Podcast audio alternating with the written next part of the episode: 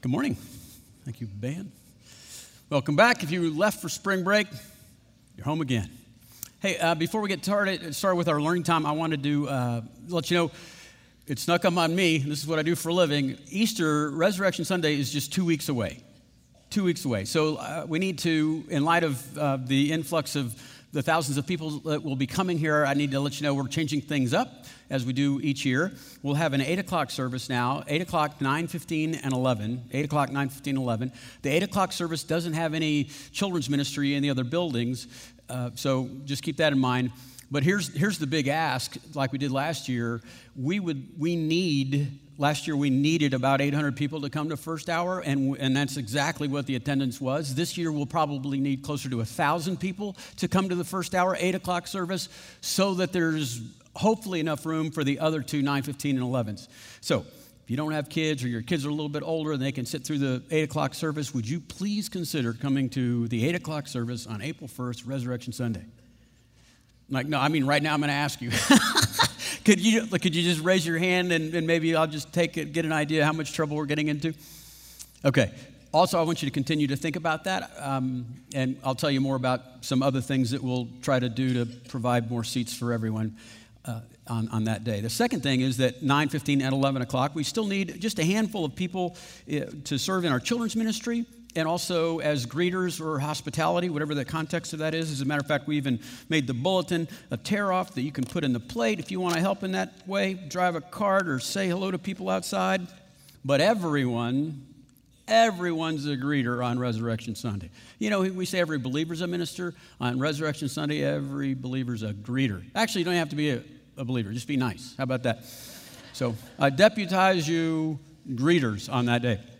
So please, by all means, uh, maybe fill out that card or you can talk to someone in the lobby. Uh, there's a table there. Uh, in your bulletin, there's a little card if you would like to invite a friend, a neighbor, a coworker.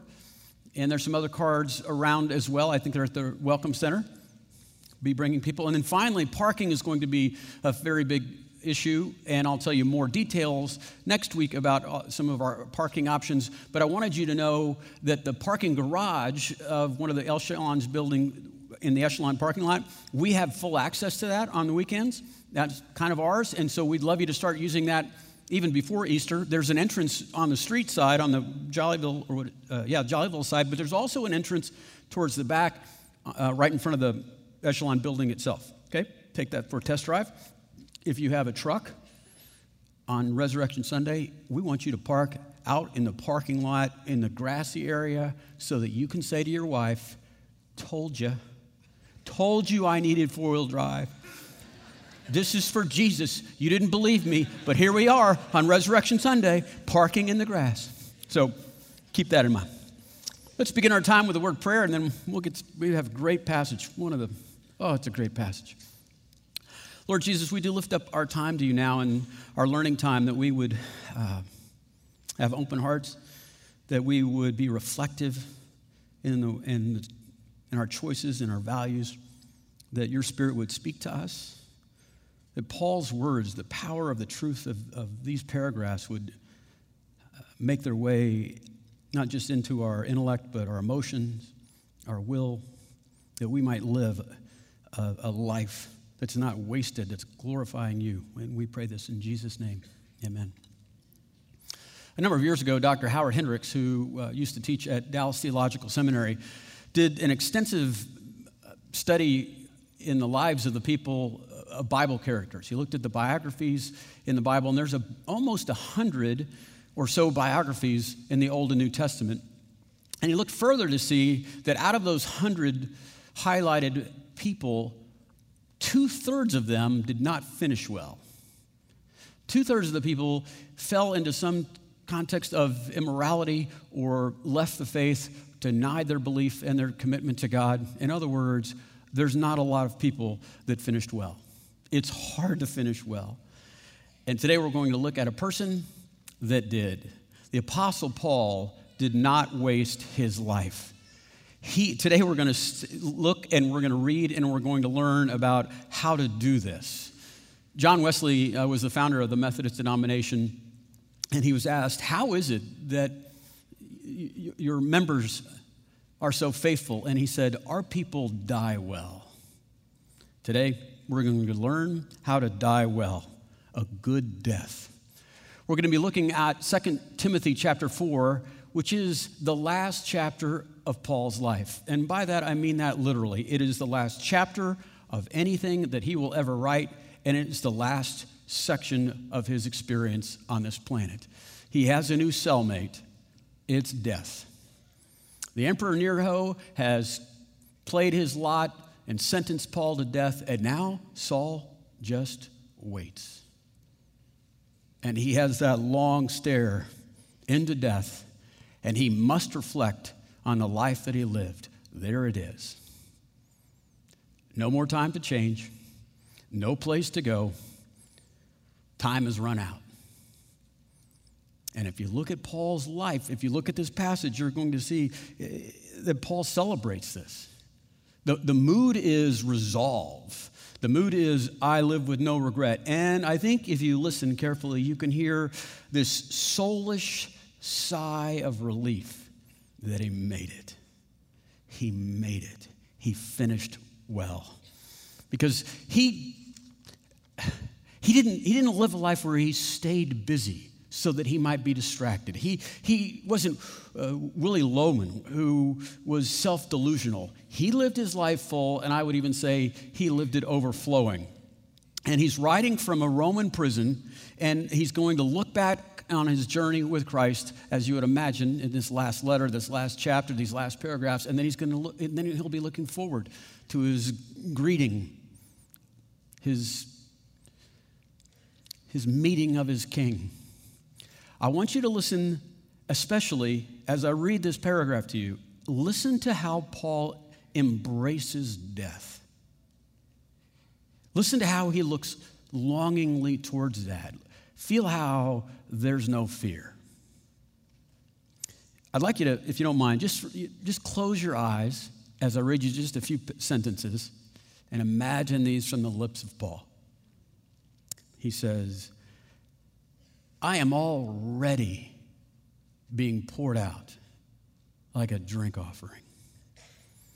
The time has come for my departure. I have fought the good fight. I have finished. I finished the race. I kept the faith.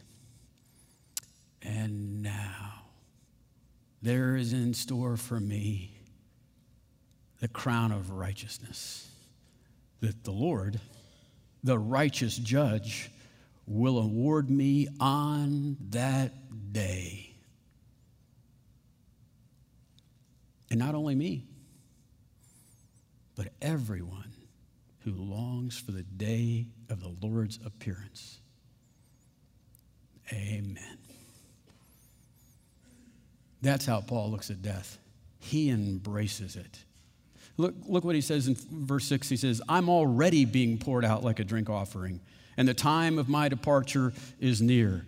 The idea of a drink offering, he's Jewish, and it's this part of his life that he saw regularly uh, uh, on the daily offerings in the morning and the evening. They would, they would sacrifice a lamb, and as, as part of that offering, quite often they would on those hot coals as, as the meat was burning, they would have a goblet of wine and this would be the drink offering, and they would pour the wine on the hot coals, and it would send forth, if you read every passage in the Older Testament talks about this, it says a, a fragrant aroma, a pleasing aroma it would send up. That's what the point of it was this, this sweet smell to God, this poured out drink offering. And wine is symbolic of joy in the Old Testament. And so Paul's saying, you know, he said in Romans chapter 12, he says, your, your life should be a living sacrifice. And now he's saying, and your death, my death, it's a sacrifice as well. He's, he's, he says, I, I'm, I've already been poured out. I mean, the, this, the wine has left this goblet. We're done. This is over. And I am gladly giving my life as a final expression of giving something back to the glory of Jesus Christ. And so he's saying to Timothy in this, in this picture here Timothy, when you read that, that the Emperor Nero has taken my life, that is not what happened. This is, this is the Lord's will and my privilege to be a sweet aroma that my blood, when it hits that pavement, when it hits that, that, that stone, it will be an aroma of sacrifice that pleases the Lord because someone did not waste their life.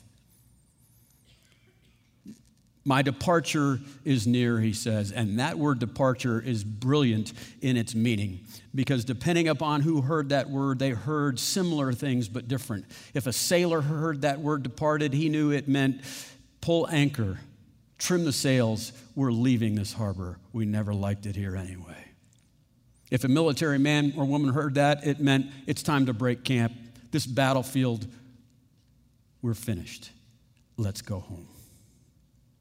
If a person was wrecked with suffering and burden, something that they were heavy laden with, to be departed meant you can leave it now because you're done. And when Paul thinks about life and when he thinks about death, he thinks about leaving a harbor he didn't want to be at, setting his, setting his sights on going home after combat, and not having to bear the burden any longer. He longs for this thing. He is you know, labored for 30 years uh, and more preaching throughout the Roman Empire. And at this point in history, for all he knows, this is still a pretty small sect of believers that are mostly all over and are persecuted. So, my point is, there's not a lot of success to show in Paul's life, but that's not how Paul keeps score. The results of his ministry are entrusted to the sovereignty and the power of God's Spirit. The reason he's confident is because he knew he obeyed. He knew he did what he was, he was called to do. But the first part I want you to see in this is, is that if you, if you want to, the, the key to life, the key to a life that's worth living, the key to a life that's not wasted, the key to life is embracing your certain death. The key to life is embracing certain death. And then you're free. Uh, as some of you know, uh, my brother passed away nine years ago on vacation, rather suddenly and unexpectedly. And then uh, four months after that, a very dear friend for decades uh, that I grew up with. And we were so close, people, we looked alike, and people thought we were brothers. We were just inseparable. And he was found in some bushes uh, on South Congress, and he died from life on the street. Uh, we learned how to drink beer together, and he never learned how to stop. And it finally caught up to him. So both these men my age that I love dearly were taken. And I had been planning to some degree on living long term, like as much as 70. and it never occurred to me to plan short term the certainty of my death, but not necessarily when I was planning it. And, and so, because of, of those circumstances, I added to my calendar on June 12th, for some reason I don't know, but it says Matt Cassidy died. Repeat every year. Send warnings at 30 days and 90 days. There's something freeing about that. You want to live a life without regret? You have to keep the end in mind and work towards that. It's a little bit morbid to envision your own headstone, but when you can grasp the inevitability of your passing, soon to be forgotten, it'll clarify the way you think and what your priorities are and who your friends are. That's what Paul is doing here. He looks forward to death, he looks forward to meeting his Savior. He has longed for that day. It's not a fear for him, it's something that gives him an opportunity to show his love for his king. Now, when we eavesdrop on the rest of this section, I want us to be looking for the fact that he's going to look in, even in, in the present circumstance of his situation, he will still be discipling, making a disciple, being a guide. He's going to look at the, at the fullness of his life in, in hindsight, and he's going to say, I suffered all the way to the end. And then he's going to look to the future. And that's, that's what he's been living for. So keep in mind these three ways to make sure that you don't waste your life. The first one is his present ministry. Right now, in this book, Paul is still making disciples, still being a guide. He's the reason he's confident about his coming death is because and meeting Jesus Christ is because he's he's doing what he was told.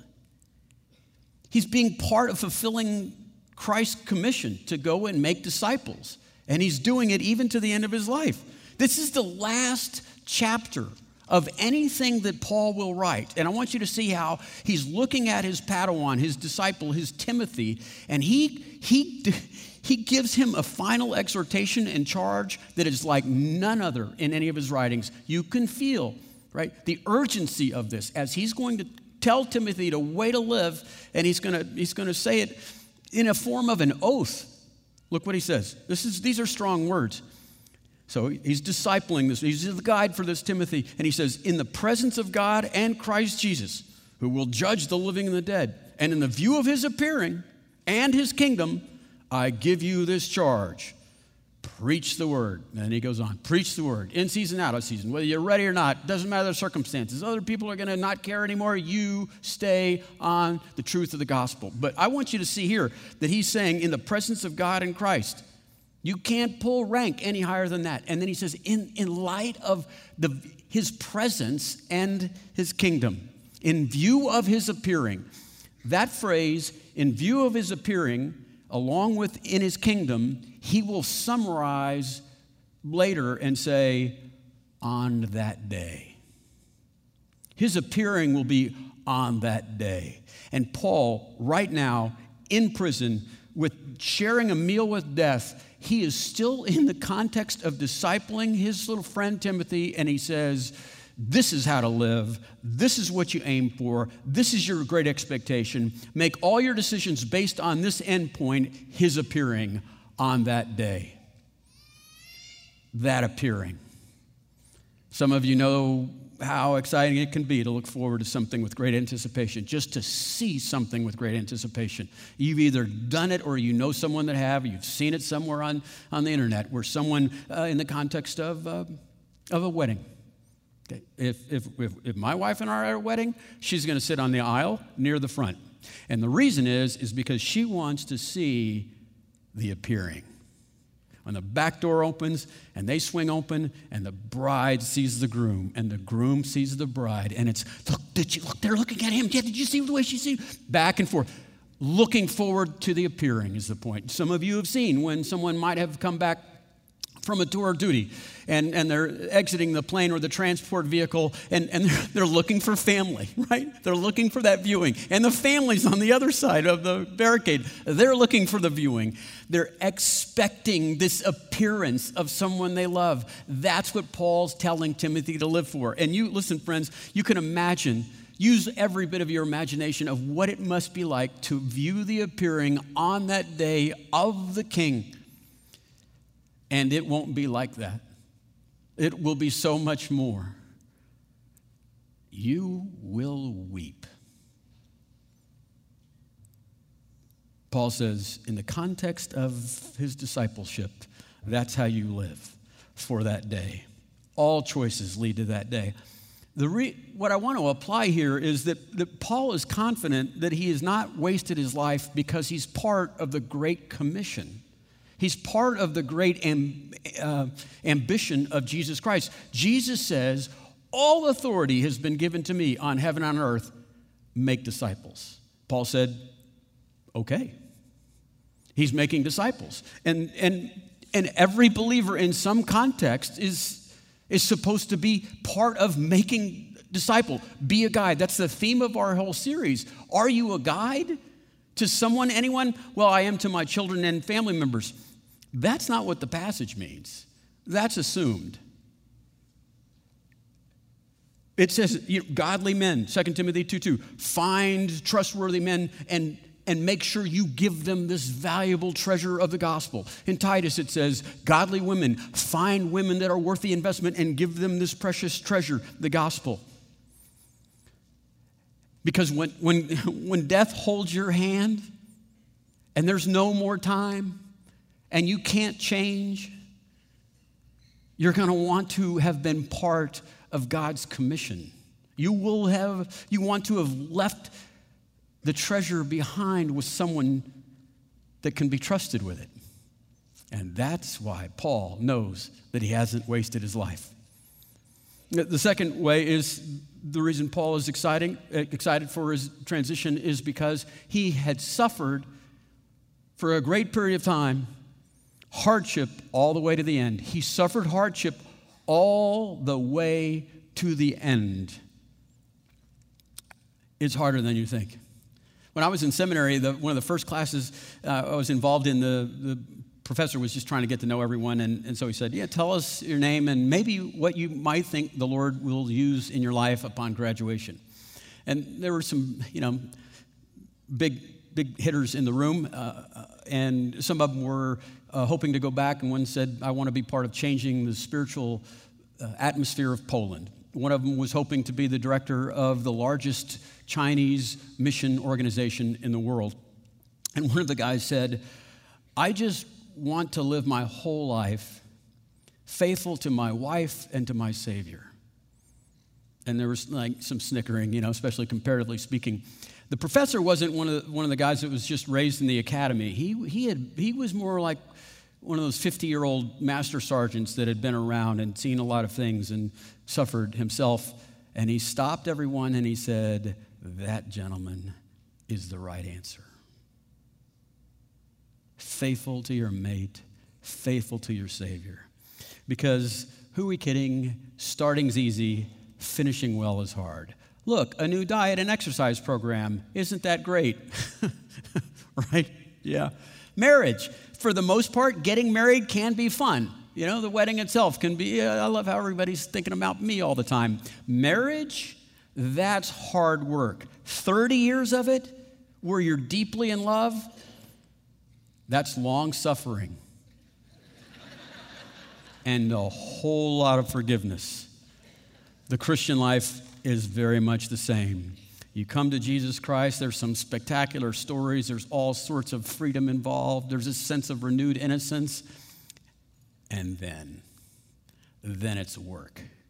And Paul saying, I cannot wait for that day because I have endured hardship all the way to the end. And he's going to use a, a, three uh, athletic metaphors here. And, and I want you to see that it's all about endurance. It's all past tense. You won't see this in any of his writing because he, he knows he's done. So he's, he's reflecting backwards now in the past. He says, I have fought the good fight, I have finished the race, I have kept the faith three athletic metaphors, and I think it's interesting. Fight the good fight is the predominant one that's setting the mood for what it means to be living the authentic Christian life in a hostile culture. Fight the good fight. You guys ever played any sports? Ever played volleyball? Played soccer? Even played football? When you ask somebody if they've done a combat sport, have you noticed they never associate the word play with it? No one plays wrestling, no one plays boxing. You ask them, I'm a boxer, I'm a wrestler, I don't play. I try to survive and hurt someone else in the main. That's and the point is, he's saying here, no, no, let's talk about the, the spiritual life over the long haul. It's a fight. It's not playing. And he and he's he's saying you've got to stay in the fight fight the good fight. And Paul answered the bell every time. Independent of his circumstances and his situation, he stood up, ding, that's for me. Fight the good fight. He says, keep on fighting. The next thing he says is he says, I finished the course or I finished the race. And some translations make it possessive. He says, I finished my course. And the idea there is, well, the reason some commentaries will do that is it's the idea that he, since the day he was knocked off that horse and blinded on the road to Damascus, he has been on a course, not his course that he picked, the course God had for him. And he chose to follow the course that God had for him, and he finished that course. Not the course he wanted. He did not want the thorn in the flesh. He did not want all of those beatings and scourgings. Nothing he wanted, no part of being slandered so often. But he did it anyway. Not on the course that you would pick, too bad. It's, it's God's course for your life for the most part. Finish it. Finish the race, Paul says. Never stop running. And then finally, he says he kept the faith.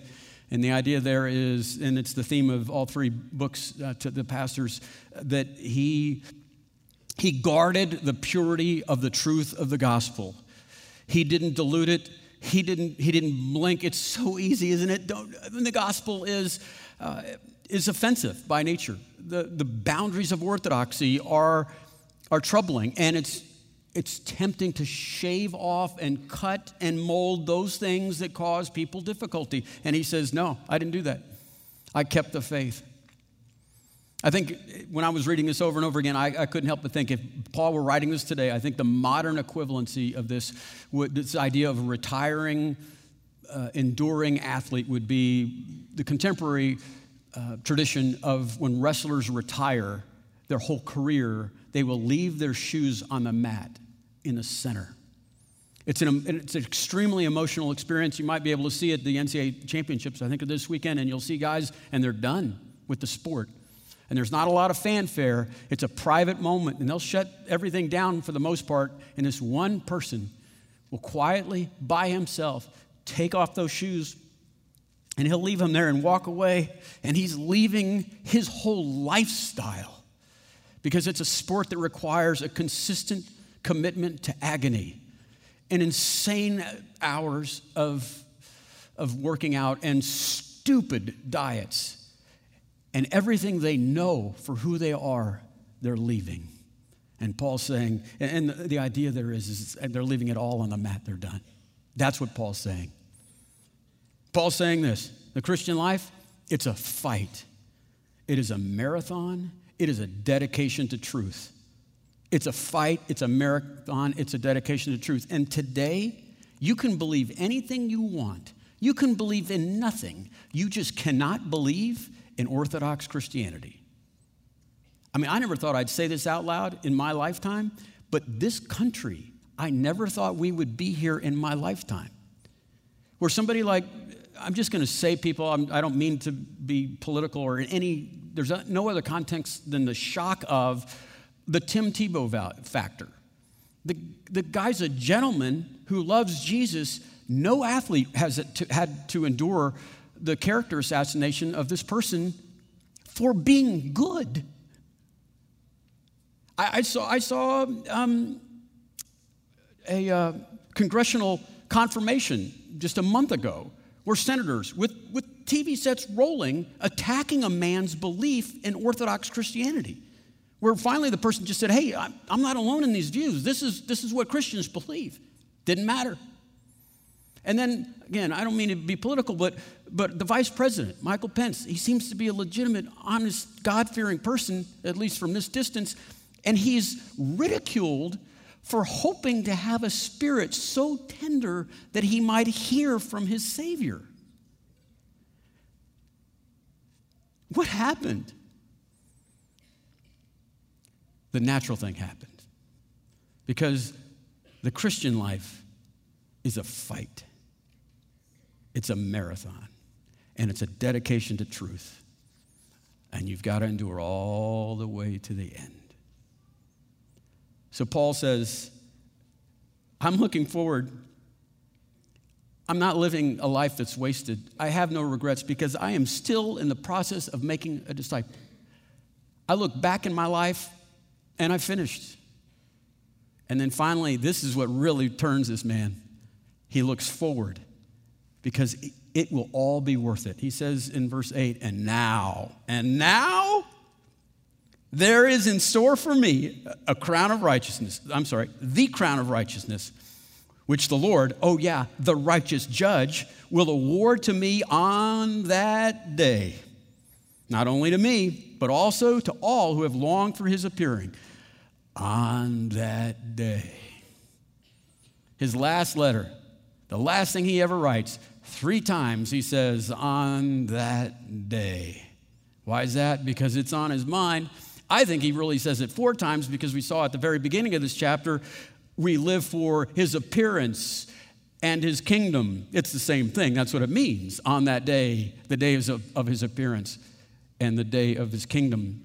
And so Paul's saying, This is it. This is what I'm living for. Who's that? Who?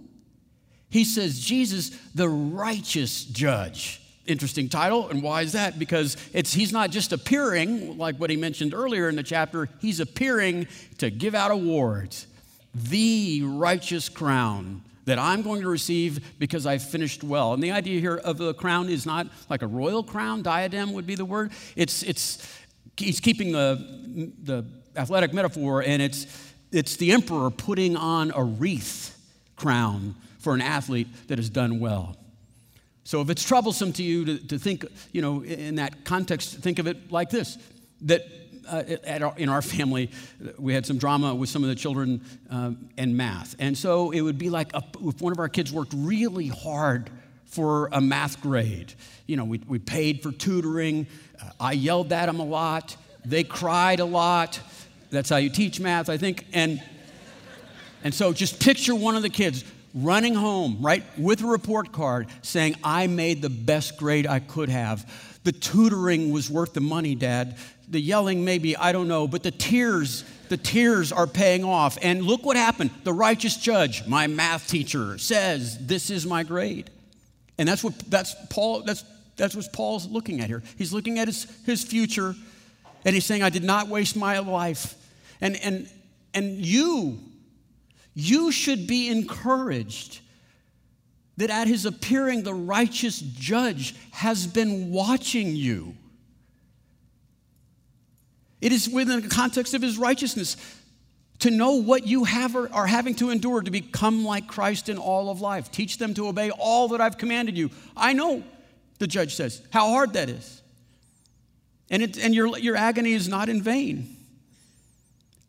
On that day, he will know that you stayed pure while your friends left, and it, it, it's as though they were rewarded for for dropping the standards that God had for them. And on that day, you'll receive awards.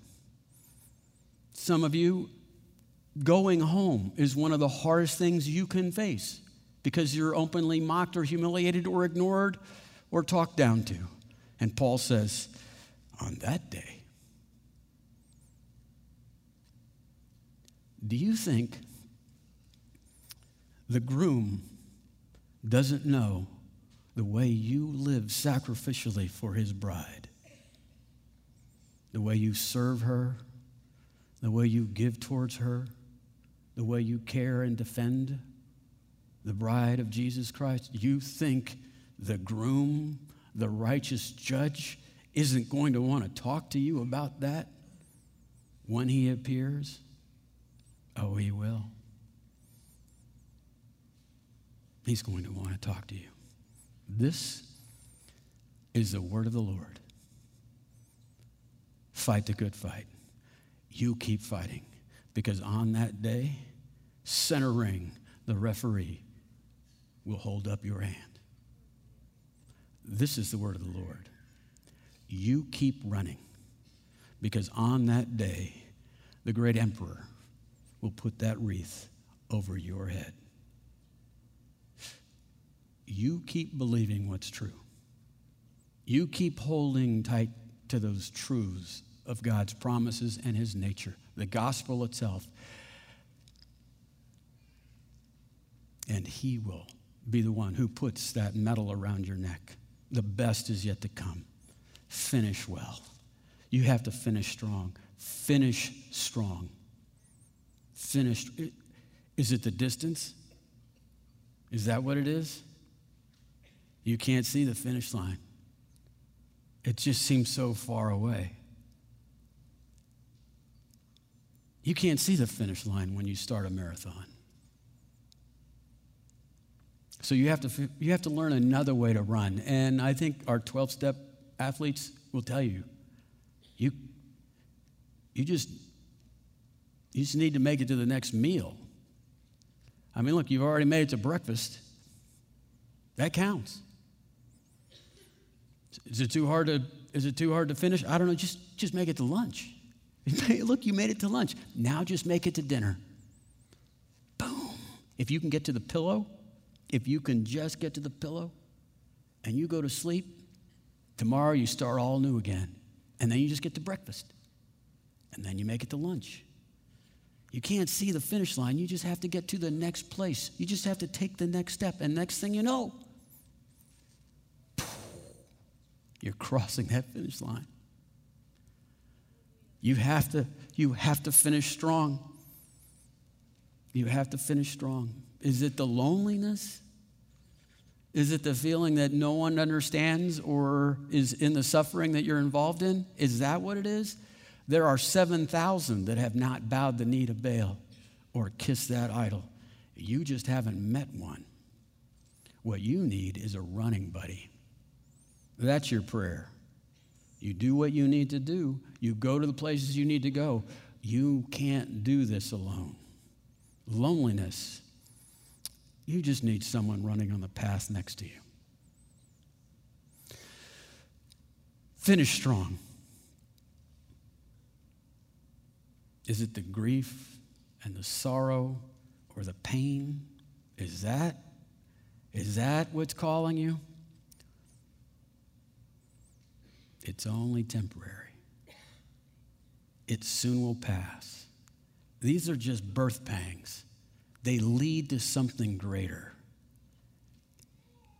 Keep fighting. Finish well. It's a marathon. It's a dedication to truth because there will be an appearance of his kingdom and there will be an award ceremony. And then it's all worth it. Don't waste your life. Would you bow your heads? I'd like to talk to you.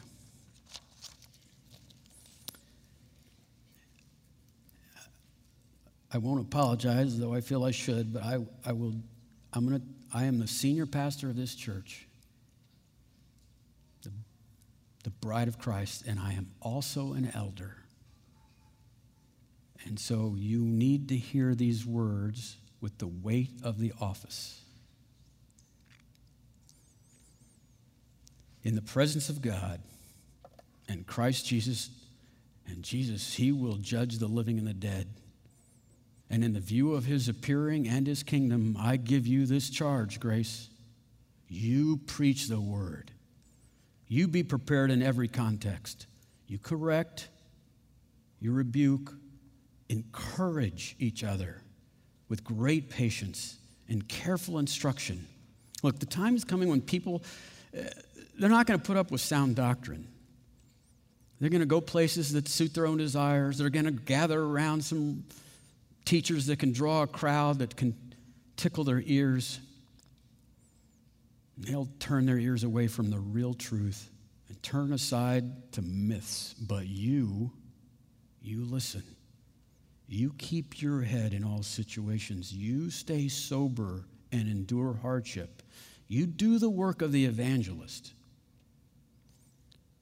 You do all your duties as a minister. Fill them up. And then on that day, you'll be ready to be poured out like a drink offering. When the time of your departure is near, and you will say, I have fought the good fight, and I have finished this race, and I kept the faith. And now there is in store for me the crown of righteousness that the Lord, the righteous judge, will award to me on that day. Not only me, but all those who long for that appearing. Lord, that, let that be the beat of our soul that we might live for that day. And all God's people said, Amen.